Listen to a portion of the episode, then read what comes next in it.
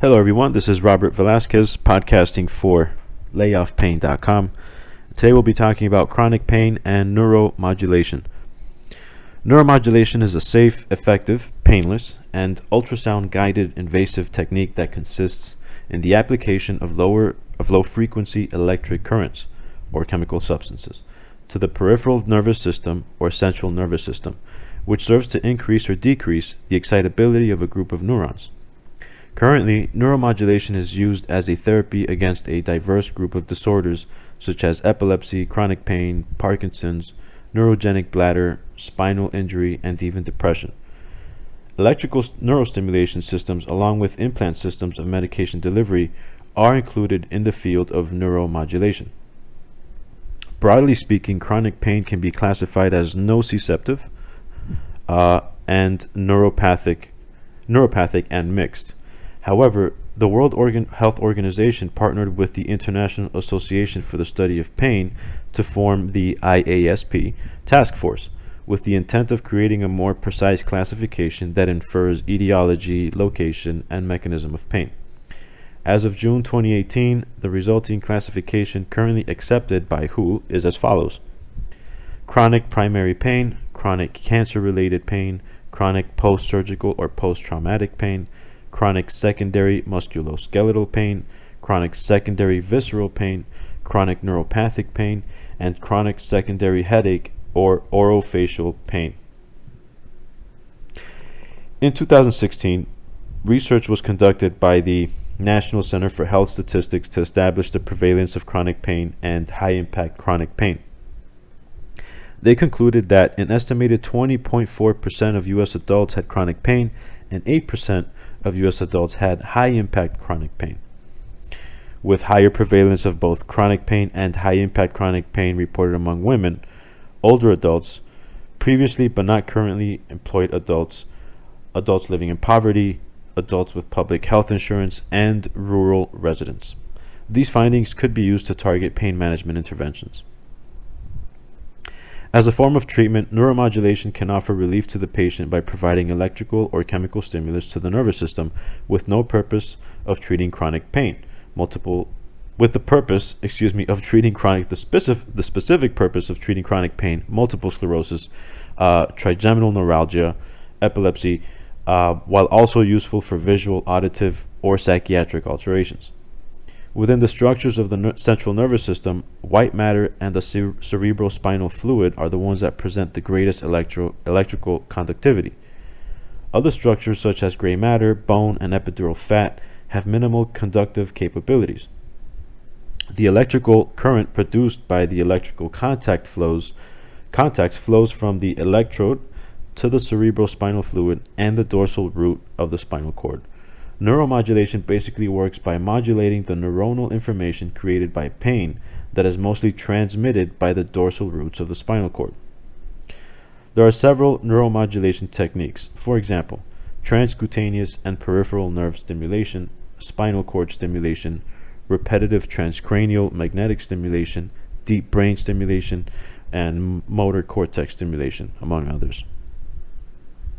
The escalation of pain treatment. Uh, pain is the most frequent reason for a medical consult, according to a study published in the Sao Paulo Medical Journal in Brazil. In order to perceive pain, we require a sensitive neural network and afferent pathways that can respond to nociceptive stimuli, a process that can also be influenced by psychological factors. It may seem counterintuitive, but personality traits can highly influence our pain threshold. Psychologists point to two components at work cognition and evaluation, that is to say, the thoughts, anticipations, and predisposition of the person when faced with pain, and you have subject and emotional, which uh, you know identifying, which are in charge of identifying and managing emotions that may arise when in when in pain, since they can interfere in the calibration of perceived painful sensations. The norms of use of the analgesic ladder exist as a guideline for the management of administering pain relieving drugs. The analgesic ladder describes three steps of painkiller administration, with each involving a subset of analgesics. In the first step, pain appears, wherein the order of analgesics to be considered should be non opioids and adjuvants. If pain does not subside or if it worsens, the pain has reached the second step of analgesic treatment, which include mild to moderate pain opioids, non opioids, and adjuvants. After attempting the class of analgesic, analgesics I just mentioned, uh, in the first and second step, and pain has not subsided or has worsened, we have reached the third step of the analgesic ladder. The third step is moderate to severe pain opioids. Then you have non opioids and adjuvants. A higher step in the ladder depends on the failure of the previous step. If the patient does not show improvement, the above or the aforementioned uh, potent opioids could be recommended. Treating chronic pain can also be assisted by interventional therapies as well. These include patient controlled anesthesia therapy, nerve block injections, and spinal cord stimulation, among others. Neuromodulation offers a, a control strategy for severe pain or as an alternative to other minor invasive therapies that haven't favored the patient. For example, clinical use of electrical uh, spinal cord stimulation is justified by the theory postulated by Melzack and Wall in 1965 and is referred to as the gate control theory, which, state, which states that pain sensation can be shut off by the activation of afferent nerve fibers in charge of inhibiting uh, transmission of nociceptive information to the brain by applying electrical stimulus to the site of interest. Using electrical stimulation as a form of neuromodulation helps treat the clinical manifestations that present severe focal neuropathic pain. The neural mechanisms that would allow an understanding of the action of electrical stimulation on nerves with regards to pain are not completely clear. However, experimental studies have observed a suppressive effect of electrical stimulation in tactile allodynia, which is mediated by AA or afferent fibers and represent a state of central hyperexcitability. The, pr- the procedure is done in, in two phases. The spinal cord stimulation uh, trial procedure and the spinal cord stimulation permanent implantation.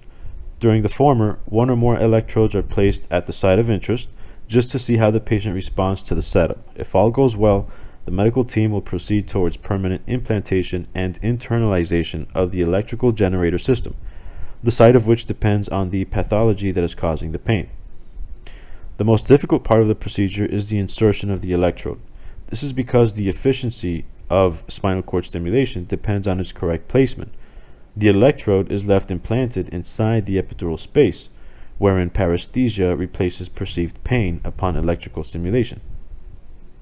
Spinal cord stimulation is indicated in the treatment of moderate to severe chronic pain that are secondary to focal neuropathies, who are in turn secondary to uh, examples are myelopathy, uh, type 1 or type 2 complex regional pain syndrome, post laminectomy syndrome, um, grade 3 and grade 4 angina pectoris, and, and a few others.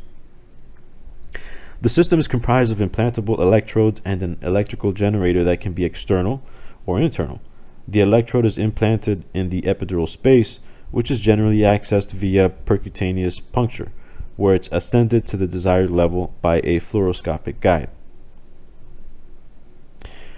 So, let's go on and, and, and let's move on to complications of, of these types of procedures.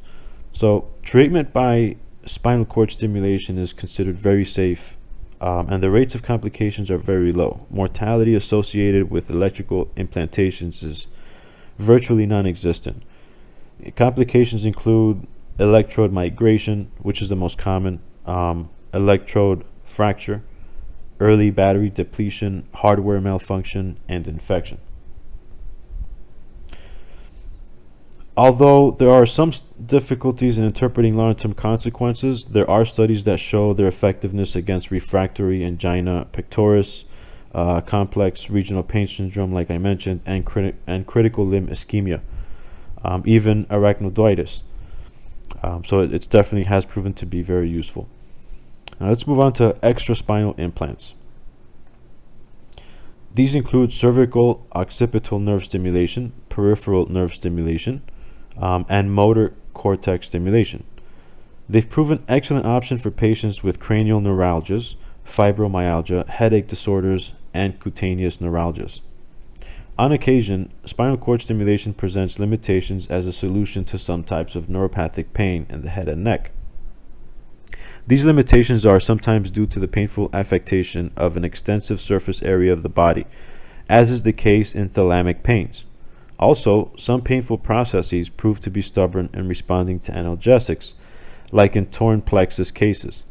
To help resolve these issues, uh, Tsubokawa and colleagues presented the treatment results of certain types of neuropathic pain from electrical stimulation of the prefrontal cortex, prefrontal motor cortex.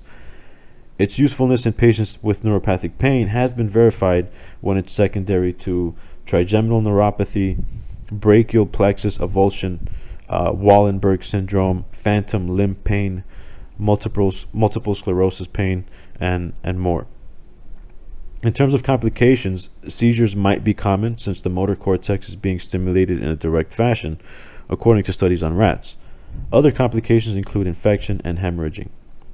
Once the electrode is in place, stimulation is performed until the point of threshold for motor response. It's during this phase in which convulsions related to stimulus may appear, so it's important to be prepared for such an event. What follows is a test period of a few weeks with an external stimulator. If the analgesic response is beneficial enough, the next step is the permanent implantation of a generator with similar electrical parameters. Just like in uh, spinal cord stimulation, there are patients who require continuous electrical stimulation to offset pain, while others may need it just intermittently. Neuromodulation has experienced innovative improvements as an alternative to us- usual strategies of chronic pain treatment, particularly when other treatment methods have not proven satisfactory. Furthermore, the procedure is reversible. Still, continuous improvement in the field of neuromodulation is crucial in minimizing or altogether avoiding any complications. That's it for chronic pain and neuromodulation. Again, this is Robert Velasquez, podcasting for respiratorycarestore.com.